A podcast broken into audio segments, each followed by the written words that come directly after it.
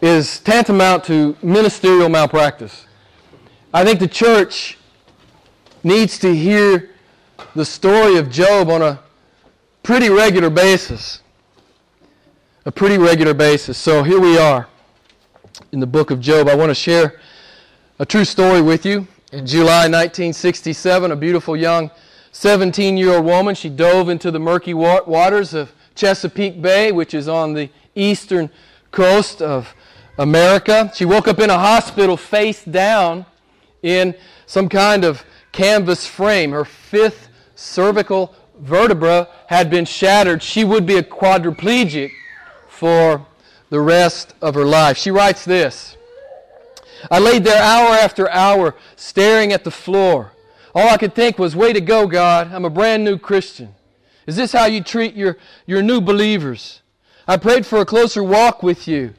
If this is your idea of an answered prayer, I'm never going to trust you again. I can't believe I have to lay face down and do nothing but count the tiles on the floor in this stupid torture rack. I hate my existence. She continues, My thoughts got darker and darker. No longer was my bitterness a tiny trickle, it became a raging torrent. Then it got worse. I got hit with a bad case of the flu. Suddenly, not being able to move was peanuts compared to not being able to breathe. I was done. I was broken. She continues, I can't do this. I can't live like this. I would rather die than face this. Oh God, I don't have the strength to face this. I would rather die. Help me, God. Fast forward 40 years. She writes, I didn't leave my desperation back in the hospital 40 years ago. Desperation is always a part of a quadriplegic's life every single day. Each morning, she tells in her book, each morning a girlfriend of hers will come and help her get ready for the day. She writes about that experience. There are so many mornings I hear my girlfriend coming in the front door and I think, oh God, I cannot do this. I am so tired. I don't think I can make it to lunch. Oh God, I cannot do quadriplegia today. I have no resource for this. I have no strength for this, she says. We'll come back to her in just a bit. Peter was reclining uh, with the Lord Jesus the night before he was crucified. You may remember it's a, a famous passage in, in the Bible, the Last Supper.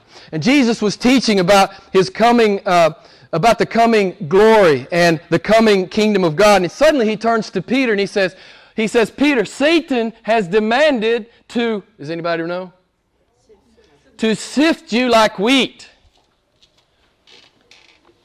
Now, I'm sure this was a shock to Peter. If you look at the, the uh, New King James Version, it says, Satan has asked for you. One of the paraphrases says it like this Satan has asked to have you.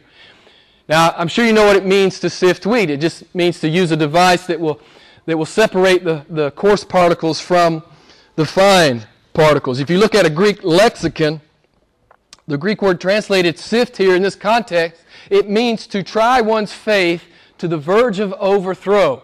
I think that's self evident in the text.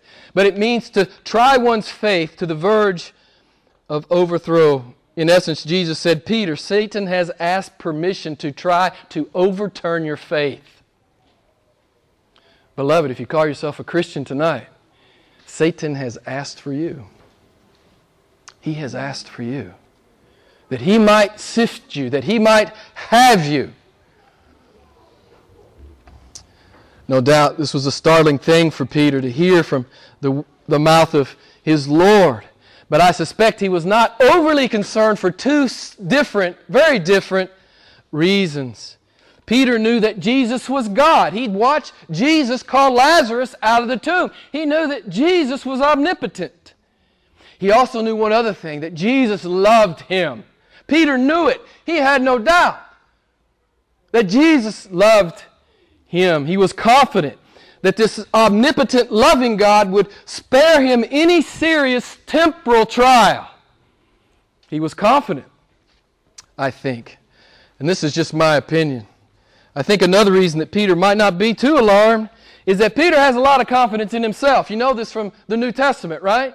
Peter thought he was a super duper Christian guy. He told Jesus, he said, I'm ready to die for you. I'm ready to go to the cross for you. I'll never abandon you. Peter had a high opinion of himself. Peter, probably like most of us, thought he had a pretty good handle on exactly what God would and would not allow in his life. Peter thought God was omnipotent and God loved him. No serious trial would come to him. Peter thought he could take anything that Satan dish, dished out. if you know the Bible, beloved, you know that Peter is wrong on both counts. Peter is wrong on both counts. So I hope you have your Bible open to Job chapter 1. You heard the text read. I won't reread it. Uh, Job is the, the greatest man in the East. God had prospered him greatly. And there's a day uh, in verse 6 where the sons of God came before the Lord and Satan was among them. God brings up Job, verse 8. The Lord said to Satan, Have you considered my servant Job? There's no one like him. He's blameless. He's upright. He fears the Lord. Satan answered uh, to the Lord and he said, Does Job fear God for nothing? Has thou not hedged him up? You've blessed him. Everything he does, you've blessed him. Verse 11. But put forth your hand now and touch all that he has, and he will curse you to your face. And the Lord said to Satan, Behold, all that he has is in your power, only do not put forth your hand on him. Now I'm going to read verses 13 through 19. Now it happened on the day when his sons and daughters were eating and drinking wine in their oldest brother's house that a messenger came to Job and said, The oxen were plowing and the donkeys feeding beside them, and the Sabaeans attacked and took them. They also slew the servants with the edge of the sword, and I alone have escaped to tell you. Verse 16. While he was still speaking, another also came and said, The fire of God fell from heaven and burned up the sheep and the servants and consumed them, and I alone have escaped to tell you. Verse 17. While he was still speaking, another also came and said, the, the Chaldeans formed three bands and made a raid on the camels and took them and slew the servants with the edge of the sword, and I alone have escaped to tell you. Verse 18. While he was still speaking, another also came and said, Your sons and your daughters were eating and drinking wine in their oldest brother's house, and behold, a great wind came from across the wilderness and struck the four corners of the house, and it fell on the young people, and they died and I alone have escaped to tell you. Job's world, as he knew it, just ended. Unbearable loss, unspeakable pain, utter despair, perfect anguish. Perfect anguish. Satan has asked to sift Job like wheat, and sovereign God has given Job permission. Satan wants to overthrow Job's faith. This is Satan's goal. What will Job do? Maybe more importantly tonight, what will you do? What will you do when your hardest day comes? I've often heard it said that the book of Job is it describes a lesson on why Christians suffer. That's not even close to what the book of Job is about. The book of Job is, is about why do men love and serve God? Even when it's hard. Why do men love and serve God? When they lose everything. Why do real Christians, why do born again Christians still love Him and still worship Him and still serve Him when they lose everything? That's what Job's about. Let me ask you why do you serve God, beloved? Why do you serve God? Why do you profess to be a believer?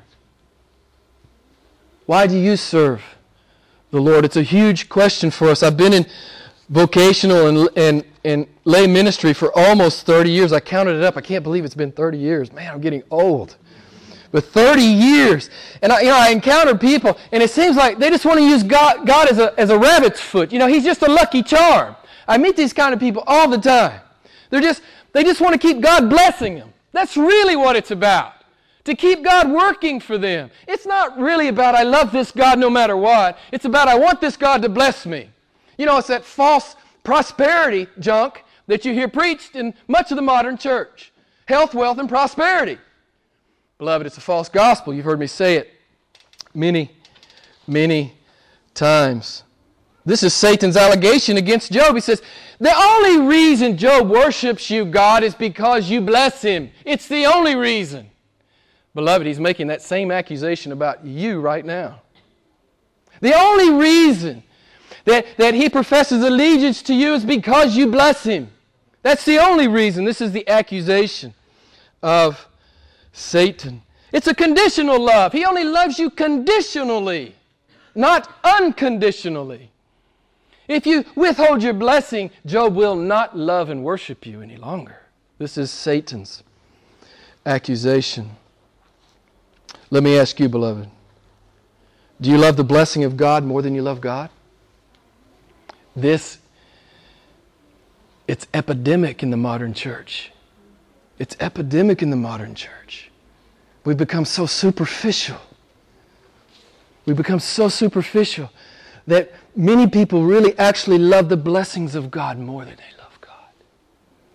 This is what's uh, in question here in the book of Job. And this is not academic for us, beloved. You and I need to get this sorted out. We need to understand why we're professed to be followers of Jesus. Because I'll tell you again, Satan is coming after you if you profess to be a follower of Jesus. He will be coming after you. He will be, he will be accusing you before the Lord. You know 1 Peter 5 8, your adversary, the devil, prowls about like a roaring lion seeking someone. Well, he's writing to Christians. Satan's not interested in unbelievers. He's seeking a Christian to devour. He's seeking a Christian to overthrow their faith, to prove that their faith really is false. They only like that lucky charm called God. They don't really love Him. And they don't really serve Him for simply who He is. Satan desires to show to God and to the world that many just serve Him for what He can do for us. In effect, again, the false gospel that we love the gifts more than we love the giver. We love the blessings more than we love the one who sends them. John MacArthur says it well Satan accuses men to God and accuses God to men. Is that not true? He's accusing me right now before the Lord. But Satan also accuses God to men. During this trial, you know, you've been through trials. Some of you have. Maybe even as Christians. And you know, Satan comes to you and whispers in your ear, God doesn't care about you. God's not paying attention. God's not big enough to help you. God's not God enough to deliver you. Doesn't He come to you? He comes to me. You know, I've told you, I've told you a lot. You can't listen to Satan and you can't listen to yourself or you can't be a Christian at all. What do you have to do? You can't listen to yourself. What do you have to do? Preach to yourself. Man, when Satan comes, just get in the Word. Slay him with the Word, and he'll flee from you. But during this trial, Satan is whispering in Job's ear Where's your God now, Job? Where's your faith now, Job? Satan, he likes to come and accuse God to us. Look at Job's response. Would this be your response? Chapter 1, verse 20. Then Job arose and tore his robe and shaved his head, and he fell to the ground. And what? Someone tell me, what did he do? What does it say in the text? He cursed God. What did he do? He worshiped. Would you? Would that be your first response? Would you fall on your face and worship? After all this unspeakable loss, he worshiped, verse 21, he said, Naked I came from my mother's womb, and naked I shall return there. The Lord gave, and the Lord has taken away. Blessed be the name of the Lord. Through all of this, Job did not sin, nor did he blame God. This is a true believer. He just worships. He doesn't understand it, he just worships. Beloved, this is what real Christians do. We can't pause it. We can't figure it out. We can't dissect it. We can't diagram it. We worship. We worship. Job teaches us what real Christians do when it's really, really hard. Would you worship God in this situation? If God took everything you had, would you love Him? If you lost everything tonight, would you worship Jesus Christ? We profess that He is Almighty. We profess that He's all knowing. We profess that He's all loving. But if you lost everything, would you, would you lose faith in all of that? Would Satan be right about you? Was it simply, was it simply good for business that you were going with God? That you were professing to be a Christian? Because you wanted those blessings coming? Is that what it's about? Beloved, we need to ask ourselves these questions Job worships. Look at chapter 2. I'll summarize verses 1 through 10 here. Again, the sons of God were coming before the Lord. Satan is among them. And the Lord again uh, mentions that uh, have, you considered, have you considered Job?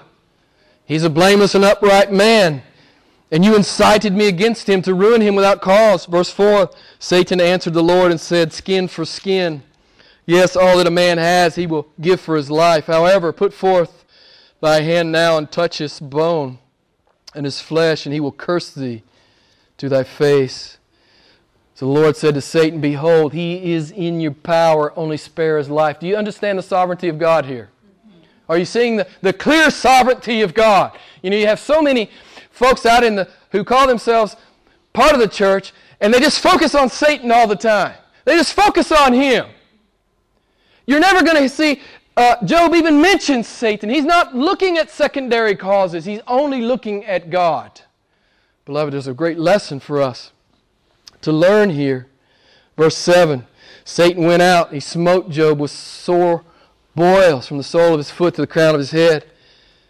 Job took a broken piece of pottery to scrape himself. Verse 9 His wife said, Do you still hold fast your integrity? This is not good counsel, wives. Don't ever say this to your husband. Future wives. Curse God and die, she says. Verse 10 But he said to her, You speak as one of the foolish women speaks. Shall we indeed accept good from God and not accept adversity? There it is, right on the pages of Scripture. God is sovereign in the good, He's sovereign in the adversity. There's so much false teaching here. As if Satan was outside the power of God. Beloved, Satan is a dog on a leash. He's merely a dog on a leash. Don't focus on Satan. We focus on an almighty, sovereign God. Job, he holds fast. He holds fast to God, but he doesn't understand what's going on. Beloved, when the hard days come, you never understand what's going on. You can't understand it. You know, people ask me a lot all the time, why? I say, I don't know, but I know this. God will complete the good work He's begun in you. And I also know this that He works all things for the good of those who love Him, those called according to His purpose. That's what I know. I don't know exactly what all is going on in your life and what God is doing in your life. I don't understand it, but I know He's bringing you to Himself. I know He's doing that. Let me ask you, beloved, is it okay not to know? Is it okay with you? When it gets really hard? Is it okay if you can't understand it? Is it okay if you can't figure it out? Is that okay? Do you trust God with that? Will you trust God with not understanding? You may never understand till you get on the other side. Is it okay if you don't understand? I meet so many Christians, they just want to understand. Beloved, if you really walk with the living God, many times you will not understand. He's, he's way above you, He's infinitely above you. If you're really with Him, if you really are intimate with Him, there'll be many times you'll not understand what's going on. But you can always trust Him. You can always trust Him. Job lost everything, including his theology. He has this superficial theology that God always blesses the godly and He always afflicts the wicked. Well, a fifth grader who observes the world knows better. We know sometimes that the evil man prospers, at least in a temporal sense, yes? And sometimes the godly suffer greatly. We understand this. You don't have to be very bright to understand these things. But this was the theology of the day. He had God in a box. I meet so many Christians. They just got God in this little box. They think they got him figured out. God doesn't like being in a box. If you've got God in a box, He'll teach you to get him out of the box. He'll come to you. He's teaching Job. Get me out of the box. It's one of the things that God is doing. Just one of those things. Let me read a quote to you from John Piper. I love this quote. Please listen to me carefully. He's, he's, he's spot on here. He's spot on about the modern church. Listen to what he says. The vision of God in relation to evil and suffering is frivolous regarding the modern church. The vision of the modern church, at, you know, by and large, of God in relation to evil and suffering is frivolous. The church has not been spending its energy to go deep with the unfathomable God of the Bible. Against the overwhelming weight and seriousness of the Bible, much of the church is choosing to become more light, more shallow, and more entertainment oriented. Therefore, it has been successful in it, it has become successful in its irrelevance to massive suffering and evil in the world. The popular God of the fun church is simply too small and too affable to hold a hurricane in his hand the Bible explodes such trivial notions of the biblical God. He does hold the hurricane in his hand. He holds the tsunami in his hand. He holds the cancer in his hand. He's the Almighty Sovereign God. Satan is a dog on a leash.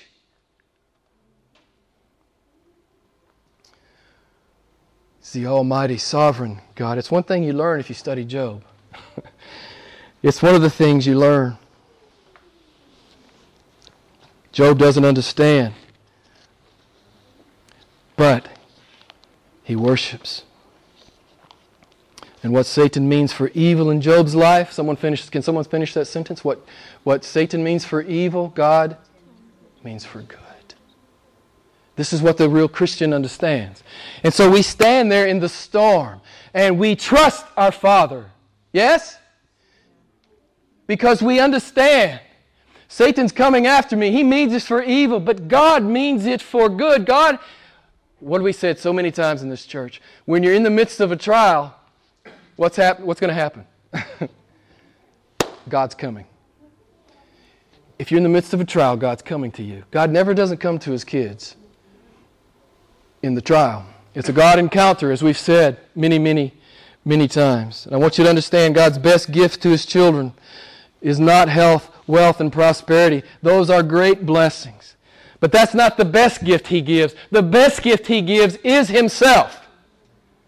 And that's what He's going to give to Job.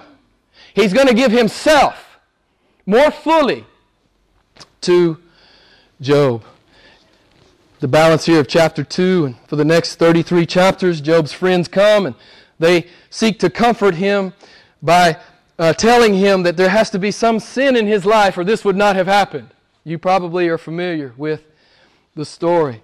Job's friends actually exacerbate his suffering. Job arrives at the same place our 17 year old quadriplegic arrived at. He says, My soul would choose death rather than this. My soul would choose death. While Job never renounces God or discards his faith and trust in the Lord, he voices his complaint against God and he questions the wisdom of God. Let me just share four verses with you from those 33. Job 10, 1 and 2. This is Job. Job says, I'll give full vent to my complaint. I will speak in the bitterness of my soul. I will say to God, Do not condemn me. Let me know why thou hast uh, contended with me. Job 13, 3. Job says, I would speak to the Almighty, and I desire to argue with God. Did you hear that? Job 23, 3 and 4. Oh, that I knew where I might find the Lord, that I might come to his seat. I would present my case before him and fill my mouth with arguments. I suspect that some of you have felt this before. Job 31, 35. Oh, that I had one to answer me. Behold, here is my signature. Let God answer me, is what Job says. Well, God does answer Job, yes? God does answer him. While he's under no obligation, God, listen, God doesn't explain himself to anyone. If you've been in this church very long, you understand that. I say this frequently. God owes no man an explanation, nor does he give an explanation. He has revealed himself graciously to all who would repent and believe, but he explains himself to no one. Can you imagine people demanding an explanation from their creator, a creature, no less? Dust in the wind, demanding an explanation from their creator. It's, it's, yeah, it's crazy. So Job doesn't find God, but what? God finds Job. You can turn with me if you'd like over to Job 38. Job 38. I'm just going to read some selected verses here. Don't have time to read it all. You can read the rest of it at your leisure. Just some selected verses. And notice what God says and what God doesn't say. Verse 38, I'll pick up here verses 1 through 4. Then the Lord answered Job out of a whirlwind, and he said, Who is this that darkens counsel by words without knowledge? Now gird up your loins like a man, and I will ask you, and you instruct me. Where were you when I laid the foundation of the earth, Job? Where were you, Job? Look at verse 12. Job, have you ever commanded your, uh, have you ever in your life commanded the morning, Job, and caused the dawn to know its place? Job? Turn over to verse 16. Job, have you entered into the springs of the sea, or have you walked in the recesses of the deep? Have the gates of death been revealed to you? Or have you seen the gates of the deep darkness? Have you understood the expanse of the earth? Tell me if you know this, Job. Do you know it? God comes with 70 questions. He doesn't answer any. He comes with 70. Oh, how many does Job answer? Does anyone remember? Zero. This is Job's qualifying exam. It's as if God says, Oh, you want to debate me? Here's your qualifying exam 70 questions. He made an F. He got none of them. Let me just continue. Let me continue. I'll read a few more. Look at verse 31. Job, can you bind the chains of the Pleiades or loosen the cords of Orion? Can you lead forth a constellation in its season? And guide the bear with her satellites? Do you know the ordinances of, of the heavens or fix their rule over the earth? Verse 34. Can you lift up your voice to the clouds so that an abundance of water may cover you? Can you send forth lightnings that they may go and say to you, Here we are? Who has put wisdom in the innermost being or given understanding to the mind? Job! Insert your own name there. If you're one given to questioning God and calling God to account, just sit, insert your own name here. It's like God comes, He says, Oh, infinite mind. He comes and says, Oh, you want to take me on with your two and a half pounds of gray matter? Is that what you really want to do, Job? I think it's a beautiful thing that God does. He, he puts Job in his place. It's really a beautiful thing that he does. God continues like this. I'll go on. Let's, let's go down to chapter 40, verse 1. God continues to ask questions. Chapter 40, verse 1 Then the Lord said to Job, Will the fault finder contend with the Almighty? Let him who reproves God answer it. Job, Jim Albright, Moncia, Calvin, anyone who would dare question the Lord, God Almighty, insert your own name there. God doesn't come explaining himself, but he does come to reveal himself. I love this. I love this account. I love this account. God comes to explode the trivial notions that Job has about God.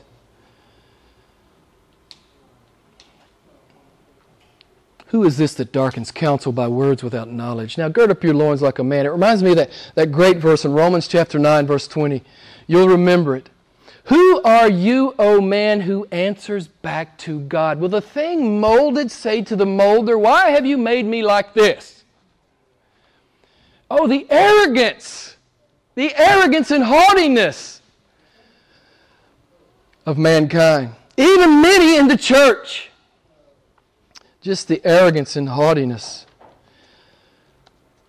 Romans 9:20 does not the potter have the right over the clay? Beloved you belong to him even if you don't love him. Even if you don't know him. You're his property. You're his intellectual property. He made you out of dust. You know your ancestors are nothing quite so glamorous as a monkey. You came from dust you came from dust and God assembled you in his own image amen this is the dignity of man. God gives man dignity. Man takes it away with his stupidity and his futile theories and but our dignity rests in the fact that God made us in his image. The creator comes to the creature and he says, "I am God." You know, this is what we need to do sometime, beloved. We need to do this, put our hands over our mouth, and lay on our face. Just shut up and, and lay on your face. Pros, prostrate yourself before the Lord. This is what we need to do as creatures sometimes.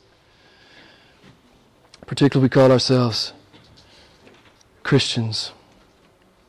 Remember Job's words? He said, I'm going to argue with God. I'm going to vent my complaint. He says, Man, I wish I knew where he was. I would present my case to him. Look what Job says, chapter 40, verse 3, after God comes with part of his exam.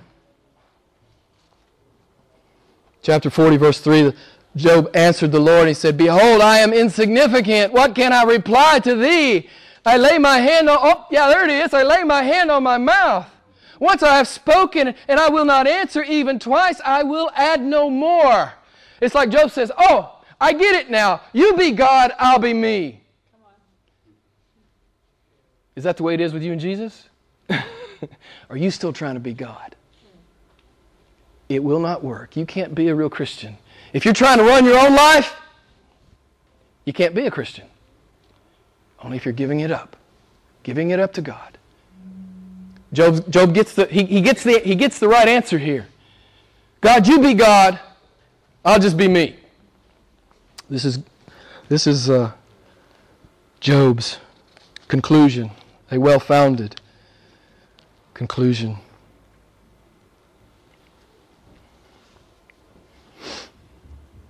Forty-two.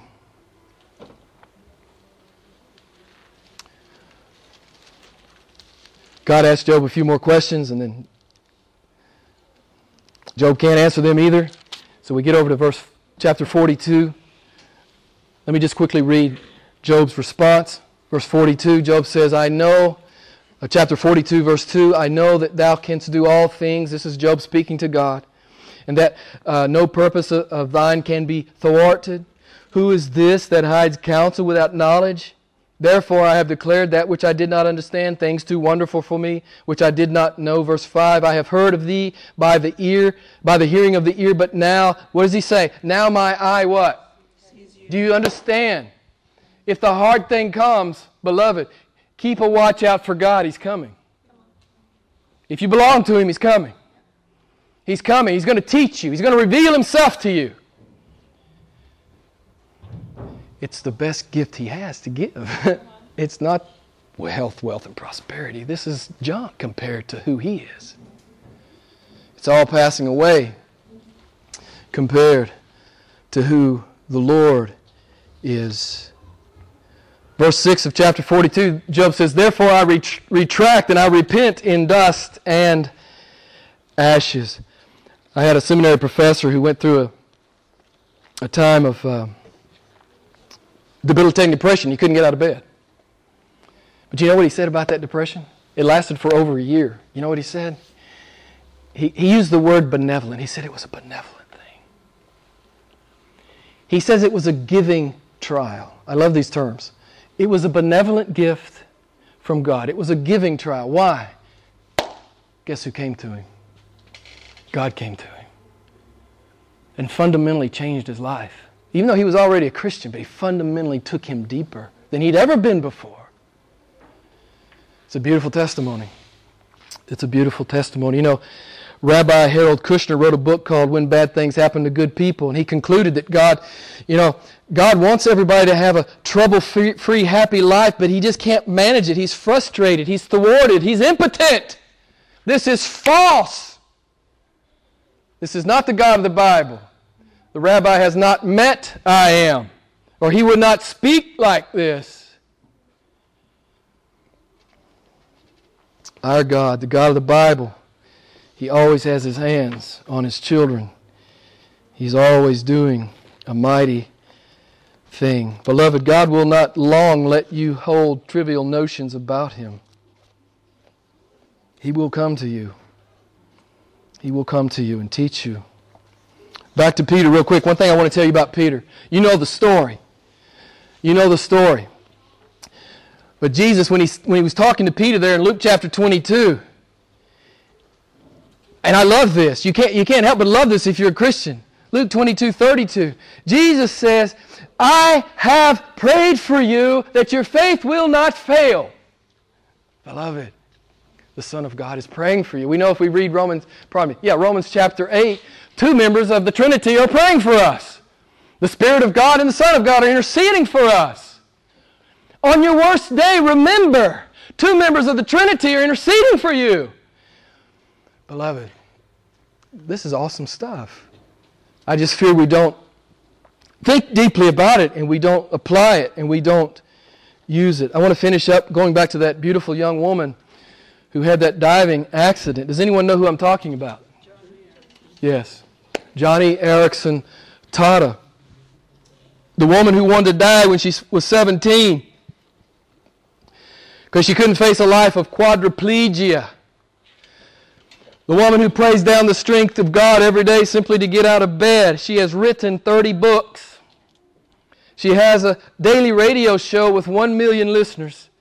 And she's in charge of an international ministry who gets wheelchairs to the disabled in the third world. She says God used her suffering to sandblast her to her core that she might be better bonded to Jesus. That's a beautiful truth, beloved. So I want to encourage you tonight no more trivial notions about the living God. When the trial comes, just know that God is coming. I like what Piper says God will let you totter. He will let his children totter to see if they will fall on him. Will you fall on God? when the hard day comes. That's how Joni Eareckson Tada gets out of bed every morning. She falls on God. In the morning, she hears her girlfriend coming. Let me just close with this. Through the house to get her out of bed, she says, God, I can't do quadriplegia today. And God says, I know, I'll help you. She tells God that she said, I don't have a smile for my girlfriend this morning. And God says, I know you can use mine. Beloved, we have endless resource because our God has endless resource. Even if we're quadriplegic, when the trial comes, fall on God. It's what real Christians do. And I'll close with 2 Chronicles, pardon me, 2 Corinthians chapter 4. You know what Paul said? We are afflicted in every way, but not crushed. We are perplexed, but not despairing. We are persecuted, but not forsaken. We are struck down, but not destroyed. We are always carrying about in, in the body the dying of Jesus, that the life of Jesus may also be manifested in our body. Therefore, we do not lose heart, for these momentary light afflictions are producing for us an eternal weight of glory far beyond all comparison. Amen? Beloved, trust your sovereign God. Trust your sovereign God. Don't listen to yourself. Don't listen to Satan. Don't listen to your unbelieving friends. Don't listen to the world. You preach to yourself out of the Word of God. If you're having a hard time and you've hit the bottom and you don't know what to do, call me. I'll preach to you free, free of charge. Beloved, I haven't been absolutely to the bottom, but I've been close. Guess what I discovered there? My God is faithful. My God met me there, beloved. My God met me there. He'll meet you there too. Don't you dare doubt Him. Don't you dare doubt Him. We're going to come to the Lord's table tonight. We have open communion in this church, which means that Anyone who has professed faith in Jesus Christ and followed him in believers' baptism, you're welcome to come and partake of the table. Prepare your hearts. Don't come to the table, as I said earlier, in an unworthy manner. How we do this, Kelvin will play a short song, maybe three or four minutes. While he's playing, prepare your heart. Just prepare your heart to come. During the song, when you're ready, just get up, come up here, uh, take the bread and the cup, go back to your seat. Don't partake of the elements until I stand and read a text. Okay? During the song, as you're ready, come and partake of the elements. Go well, come and get the elements. Go back to your seat, and then we will partake after I read a scripture. Okay?